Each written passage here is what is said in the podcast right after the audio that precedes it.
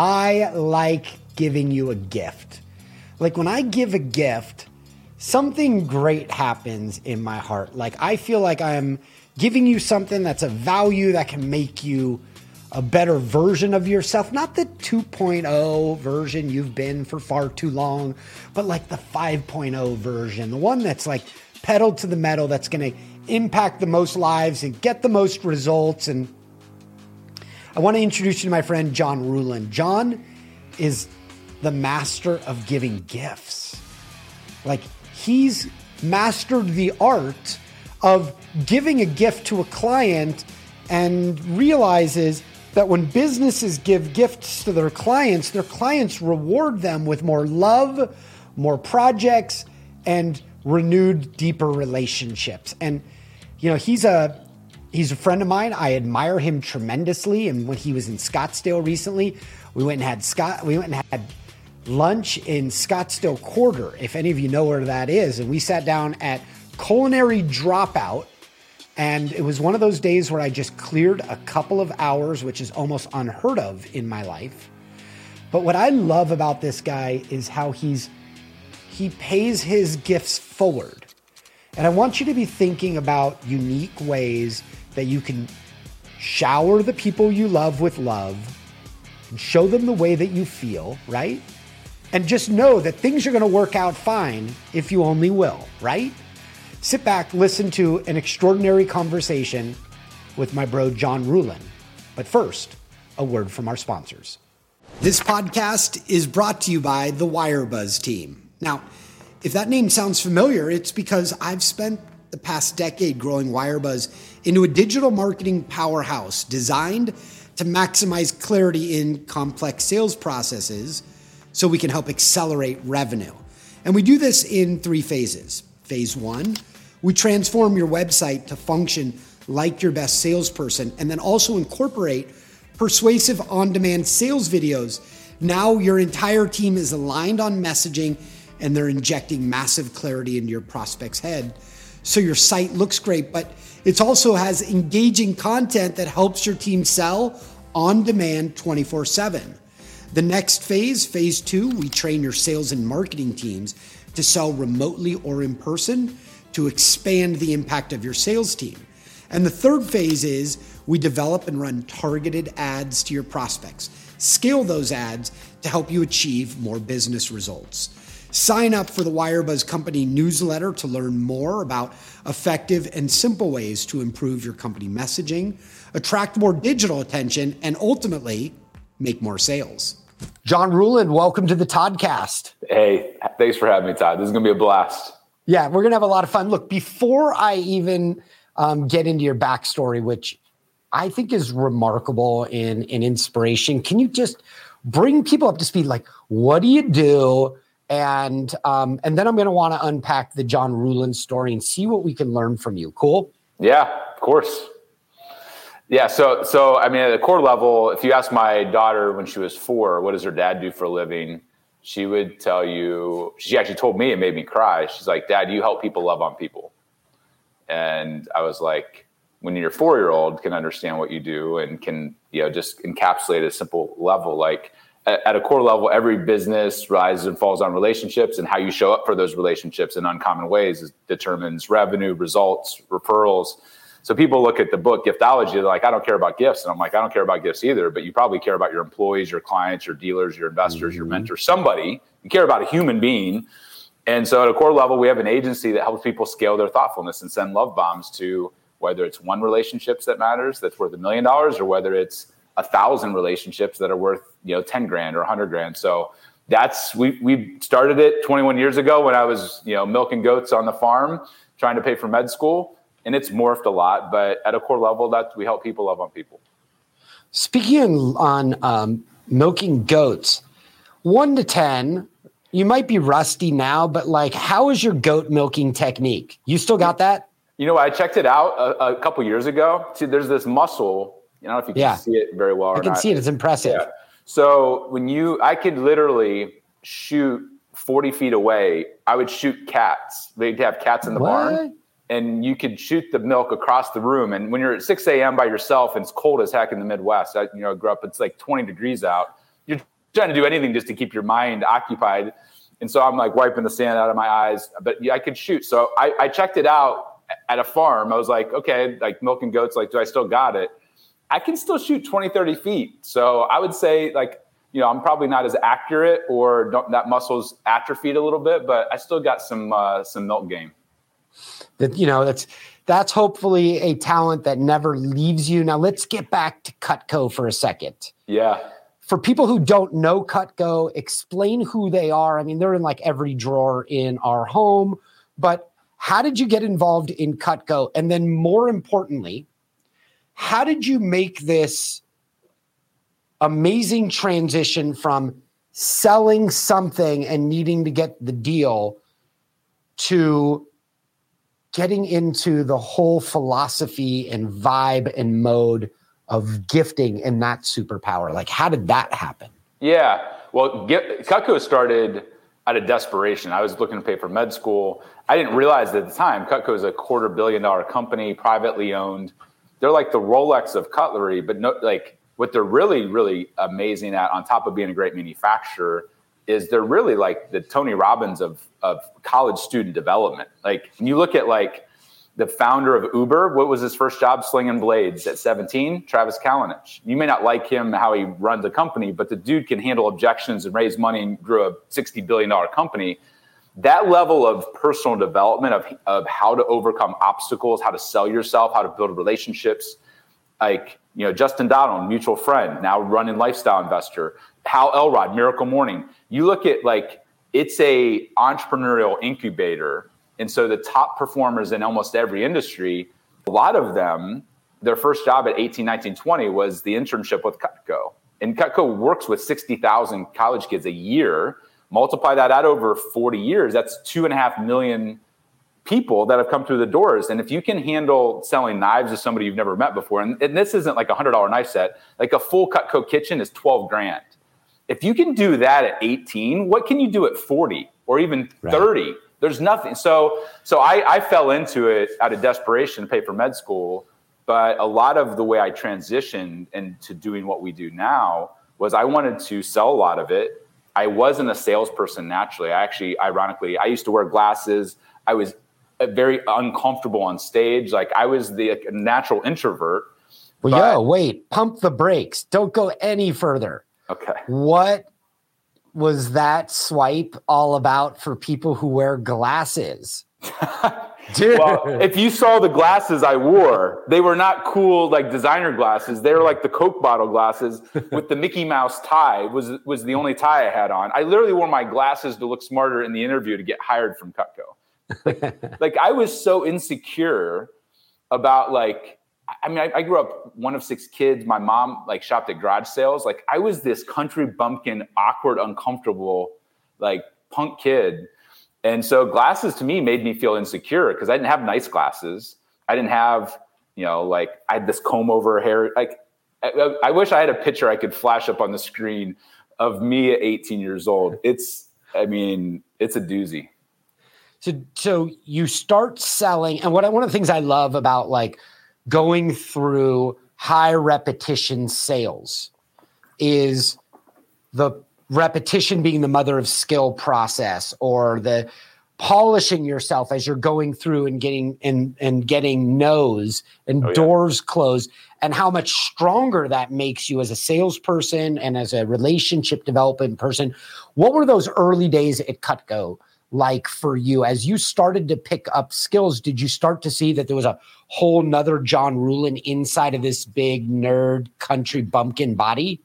Yeah, there was. I mean, I didn't like the awkward, uncomfortable conversation. So I got very good at prospecting and filtering through my referral list because we didn't cold call. It was always referral. So I got very good at coaching the person. I got very good at like figuring out of the 20, like I averaged 20, 25 leads per deal. And I learned that if you'd bring cake and other things over to cut and make dinner for somebody, they loved you and they give you a lot of referrals, and it made it not uncomfortable because you're breaking bread with them.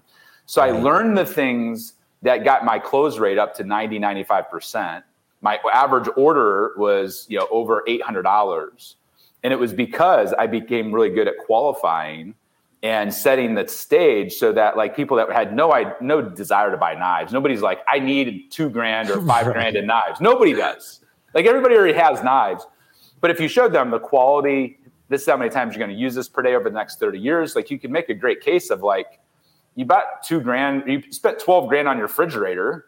Why would you not spend $2,000 on your knife set that you're going to use every day? And so like you, like a lot of the coaching and the whole like realm of development within Cutco is like, you get so many no's, like, yeah, you can keep beating your head against the wall. And it's not that you're not ever going to get a no, but like, let's put the odds in your favor. Let's see the people who have disposable income. Let's see the people who have a business who I can sell, you know, $5,000 in knives for themselves and then $50,000 in knives for their employees and clients. So we started to make the connections of how to put the odds in our favor to close more and get less no's. Okay, now this is what I'm particularly nerdy about. Like at some point, you went off of the original Cutco sales process and mission to be able to tap in and serve larger numbers of people. I want to go back into that psychology. Like, what was the breakthrough moment when you were like, and every time I've heard you talk or, you know, we've sat down and shared lunch, I've always been interested in that breakthrough that happened to the point where you started to realize that the original customer base, you're just scratching the surface, but there's a larger number, multiple. How did you discover that? I mean, really, it happened early on, kind of on accident. I'd like to say it was like, you know, like this huge process. My original mentor, Paul, was this law firm owner. He was my girlfriend's dad. He was a rainmaker. Referrals came his way, deals, like he owned oil wells and banks. But he was this radically generous person who was like, not at Christmas, like year round, he was giving things away. We call them love bombs. And it wasn't the tactical, like, hey, I give you this gift after referral. It was like, he would just shower hundreds of thousands of dollars across the community, no strings attached. And guess what? He was the most liked, trusted, and top-of-mind person. And I saw how relationships flocked to him, deals, opportunities. And I'm 20. I looked at Paul. He was 60. And I'm like, I want to be Paul someday. So what am I going to do? I'm going to start mimicking in my own little way what Paul's doing. So I would start giving things. And I remember I pitched him the idea of giving away because he bought a set for his three unmarried daughters. So he dropped like $5,000 on knives. But, you know, like crazily. And then he came back to me with this question. Who asked? It's a security device. He's not dumb. No, I know. Exactly. So he's like, John, I want to help you get your goals. What else can I? But I don't know what else I can buy. This stuff lasts forever. And so in my head, I'm like thinking, well, maybe he'll buy Cutco pocket knives. They're $100, $200 a piece for all his clients. They're all dudes that own companies. And I pitched him the idea. And he's like, John, I want to order 100 of something, but not pocket knives. I'm like, what do you want to order? And he's like, paring knives. Like, you want to buy these $100, $200 paring knives? Like, these are all CEOs of million and billion-dollar companies. Why do you want to give them a kitchen tool? And he's like, John, the reason I have more referrals, deal flow, access, I found out a simple truth, and that's if you take care of the family, everything else takes care of itself in business. So that was the light bulb moment. I was like, oh, my gosh. Like, it wasn't about the stupid knife. Although to this day, we still do millions of dollars in the knives.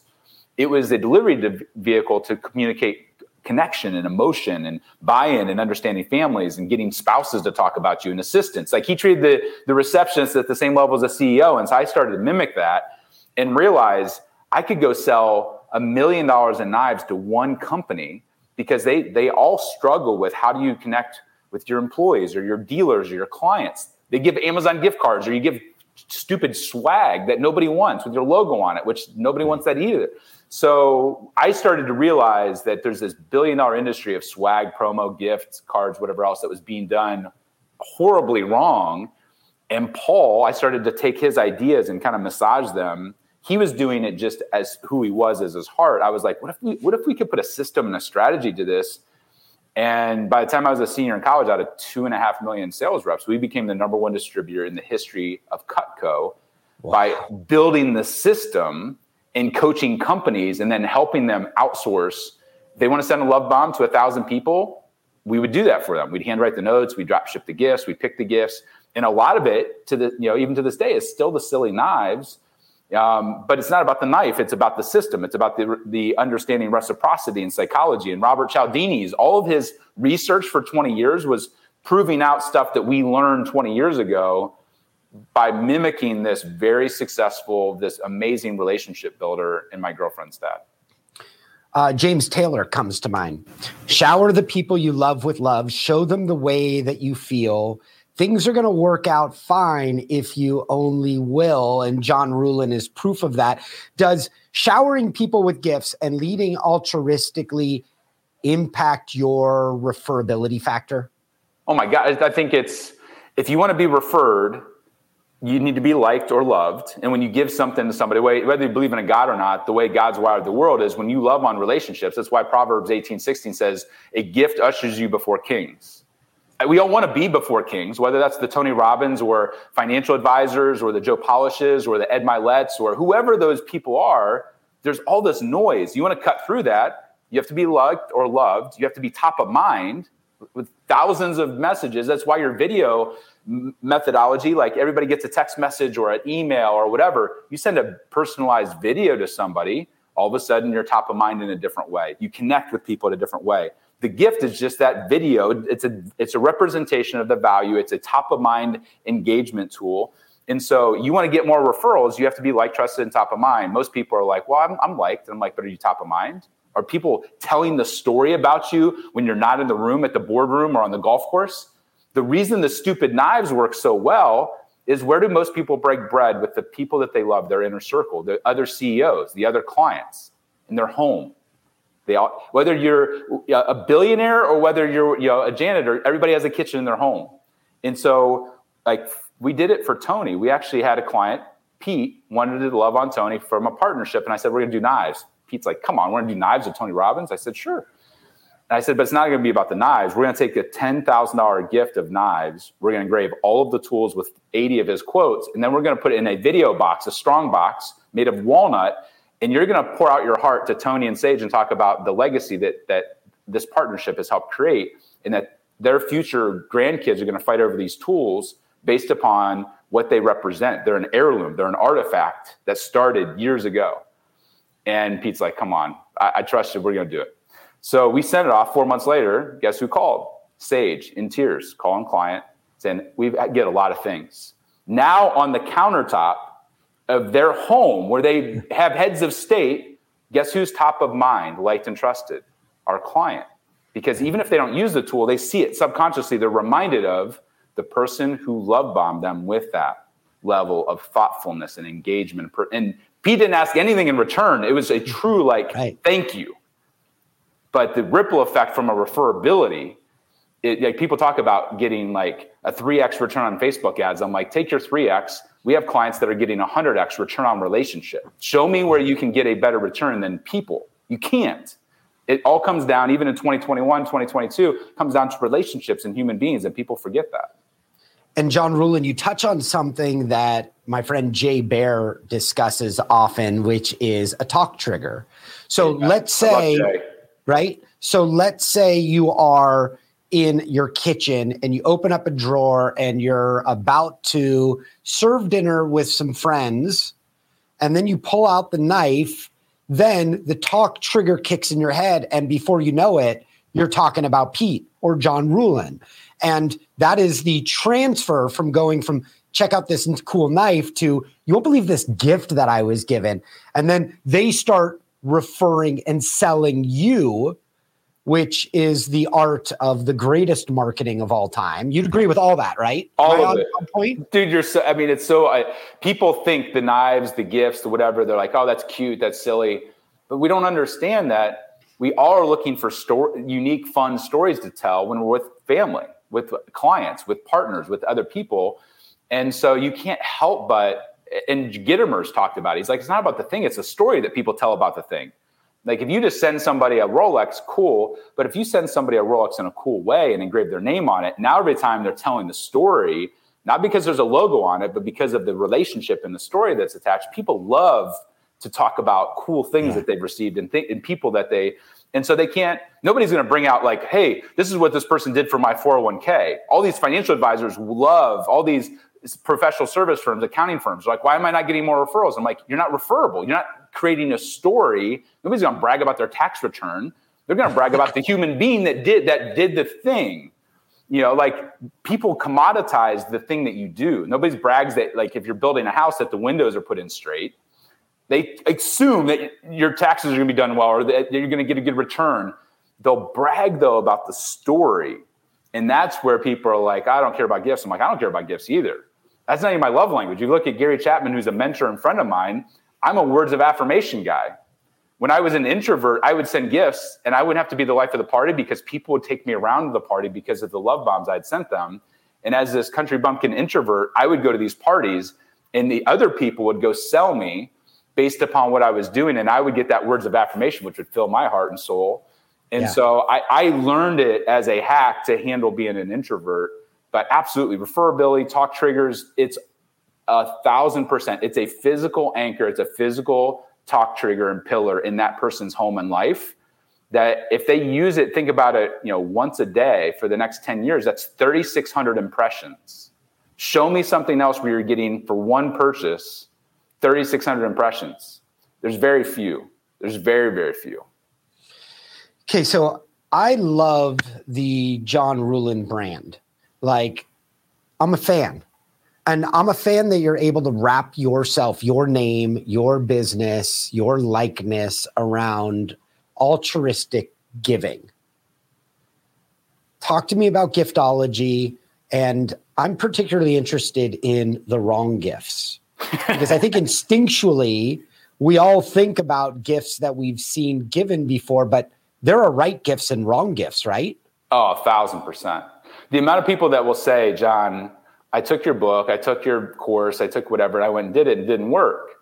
And I'm like, did you follow the recipe? And they're like, well, I did Giftology-ish.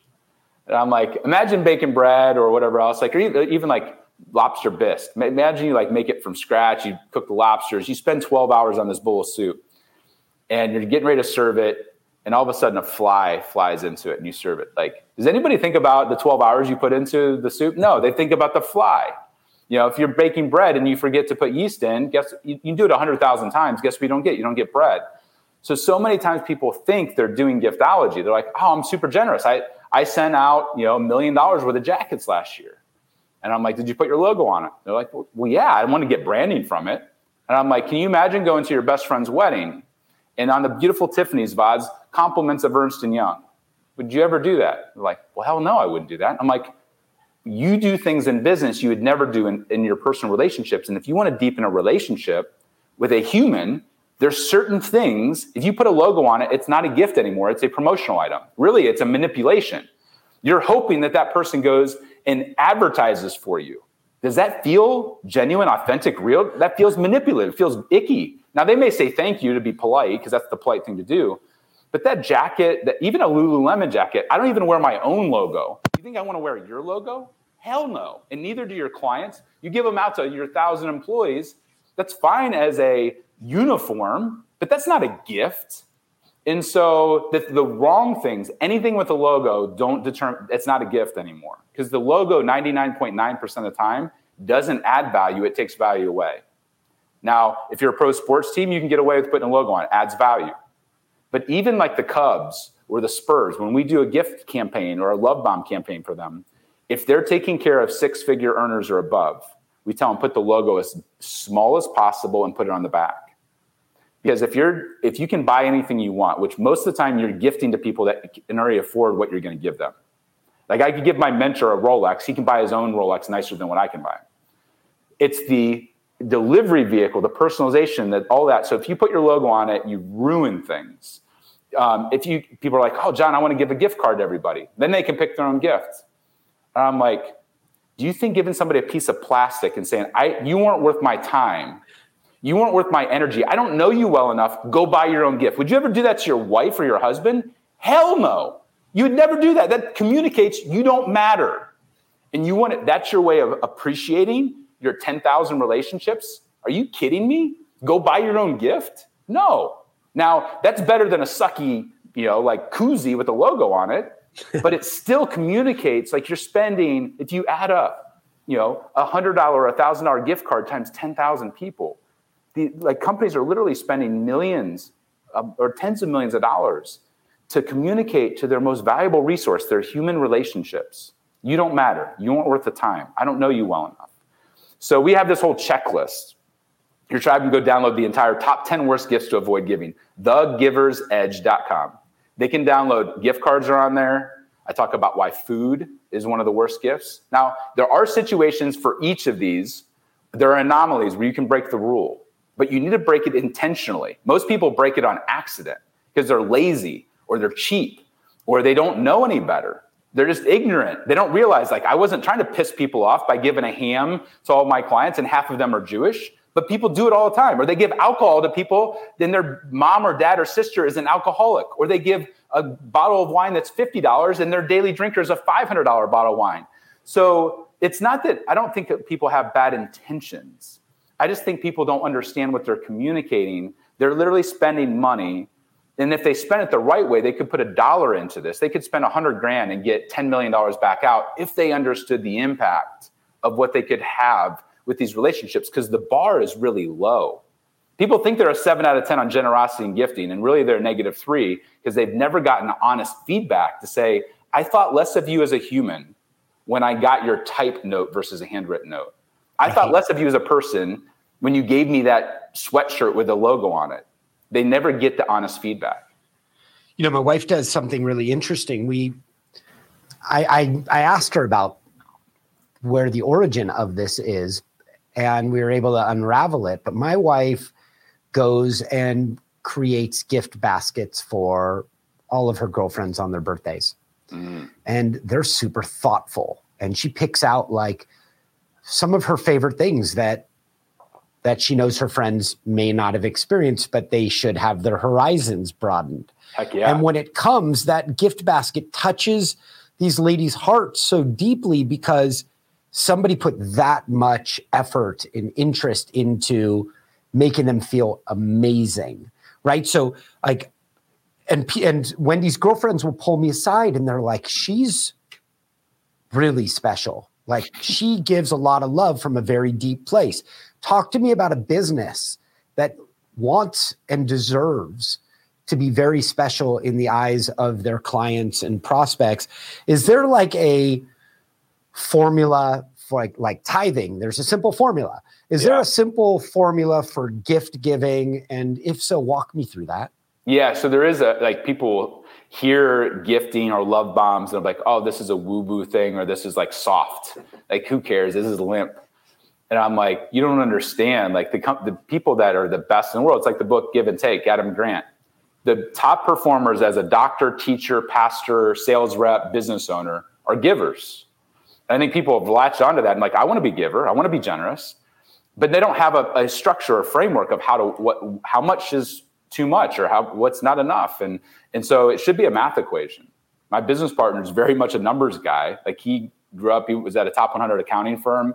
And the math equation is 5 to 15% of net profits should be reinvested back into relationships. That includes internal. If your employees, it's your labor cost, 5 to 15%.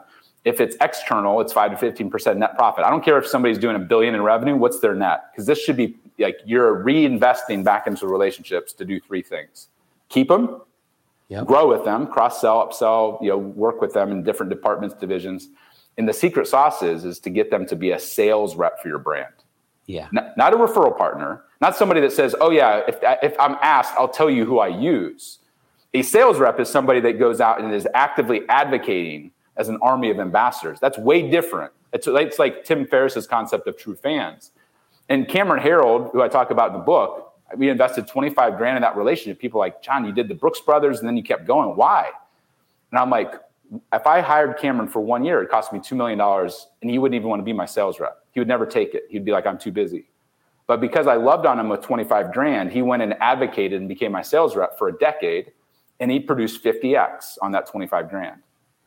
Unpaid sales reps.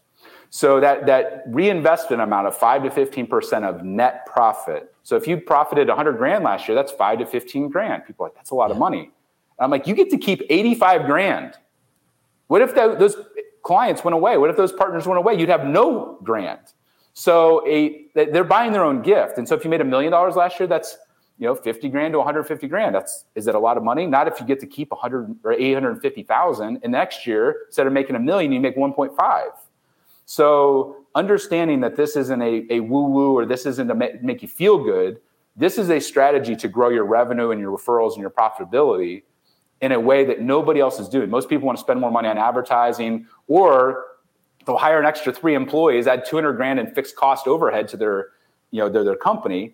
And Cameron pointed this out to one of our clients. He's like, Jason, you'll hire 2 people, add $150,000 in overhead, and you'll make that decision in 5 minutes to hire 2 extra people.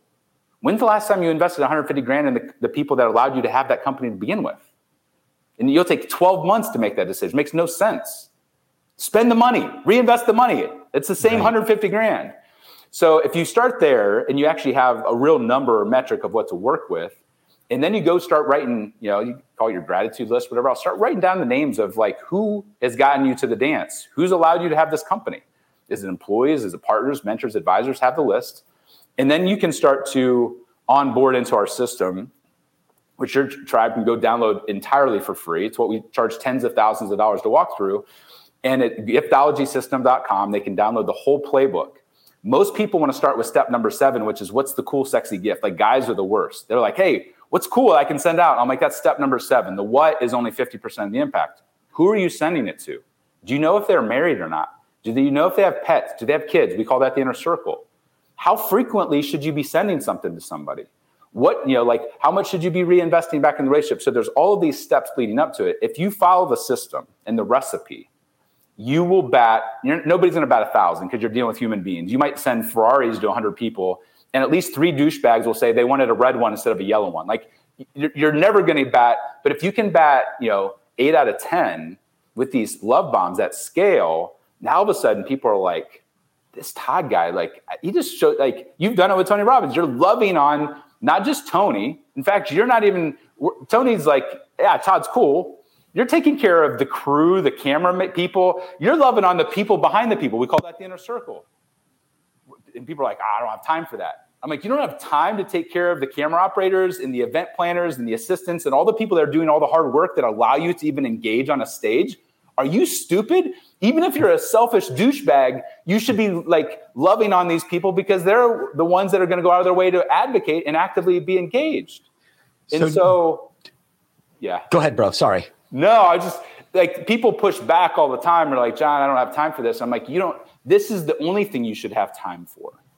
And it's fun. And it's just being a good human. Like I get excited about preaching to people like you because you're doing it. And then you're going to take it and you're going to amplify it even more and inspire more people to be more generous and more people to be radically over the top with their people and taking care of the people behind the people. And so anyway, I'm on my soapbox. I'll jump off.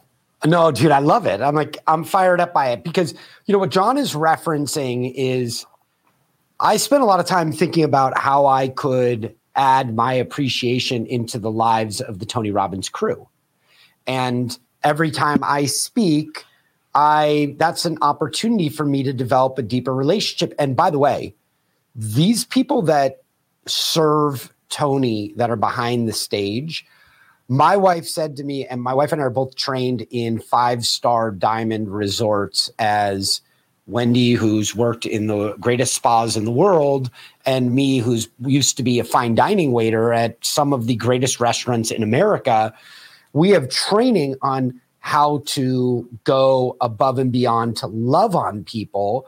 And so I was telling John that every time I go to the Tony events, I always think about what can I bring for the crew that will make their life nicer, easier, more special, and also develop a relationship with them at scale. So what I do is there's a sweet shop that's walking distance to my house. It is the founder is the former bartender of the restaurant closest to our house. So if Wendy and I go to happy hour, and by the way, our mutual friend, John Kaiser, will come in and join us for a cocktail because he knows we're probably going to be there. JK. And it's near his house.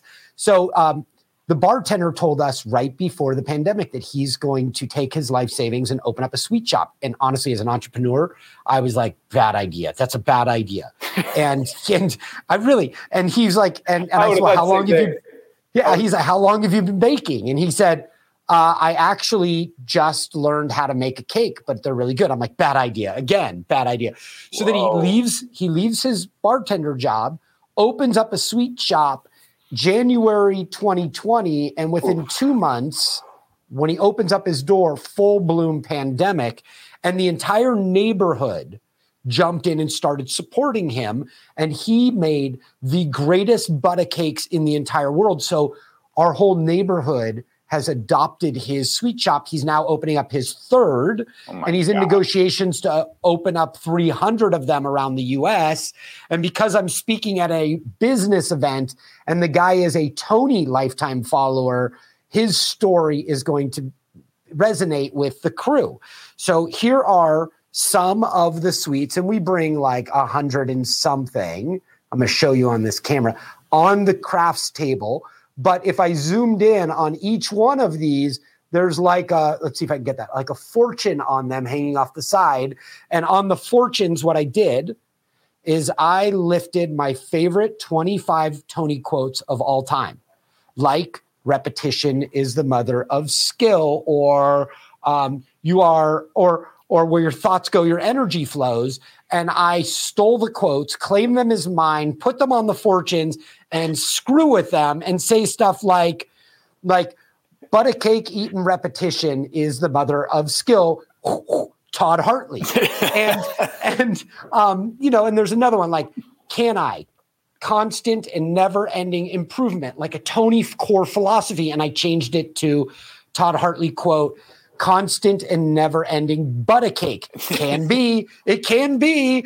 And I walk around that place and the crew like laughs because I'm part of the joke, and they hug me. And then this time when I was on the stage just a couple days ago, while I'm talking, the camera guy that I'm like looking into his camera, he steps off camera and he's eating butter cake while I'm up there on the stage. I give him one of these, you know, and he's like, this is amazing. You know, so it's like, I want to play deep. And then the person that is the one that runs the entire event, she actually was working from home that day, and I filled the freezer full of butter cakes for her and showed her which freezer they were in with a note with her name on it. So she knew that I was loving on her. So when she gets back to the office, even from afar. Right. And it's like that's the game is like, and nobody does it better than you. And it inspires me to no end.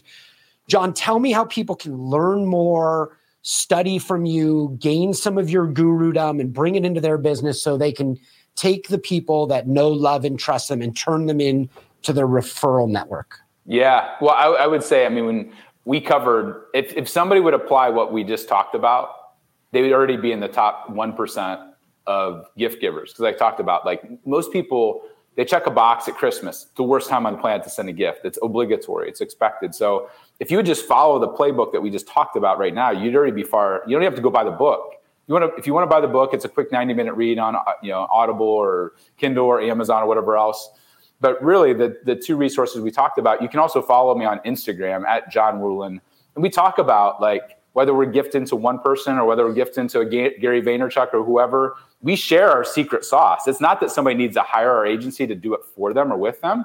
Like, the playbook's there. It's just difficult to do at scale. So I want people to take and steal our ideas and go run with it. Because I can't work with 1 million leaders. But I can inspire and give them the playbook to go be generous. And that can impact 1 billion people. That's really, at the end of the day, what I get excited about. So if you want to email me personally, John at Giftology Group is my personal email. You don't want me handling your gifts. I get to talk the big ideas. You'll get passed off to a giftologist that would help you execute. But at a core level, don't talk about being generous. Gratitude isn't a feeling. It's a freaking doing. Go do gratitude. Don't just write in a journal. Go start doing it. Send people videos. Send people handwritten notes. Send people love bombs. Start taking action on it versus just feeling it, because that's selfish. And so that's my main message. Yeah.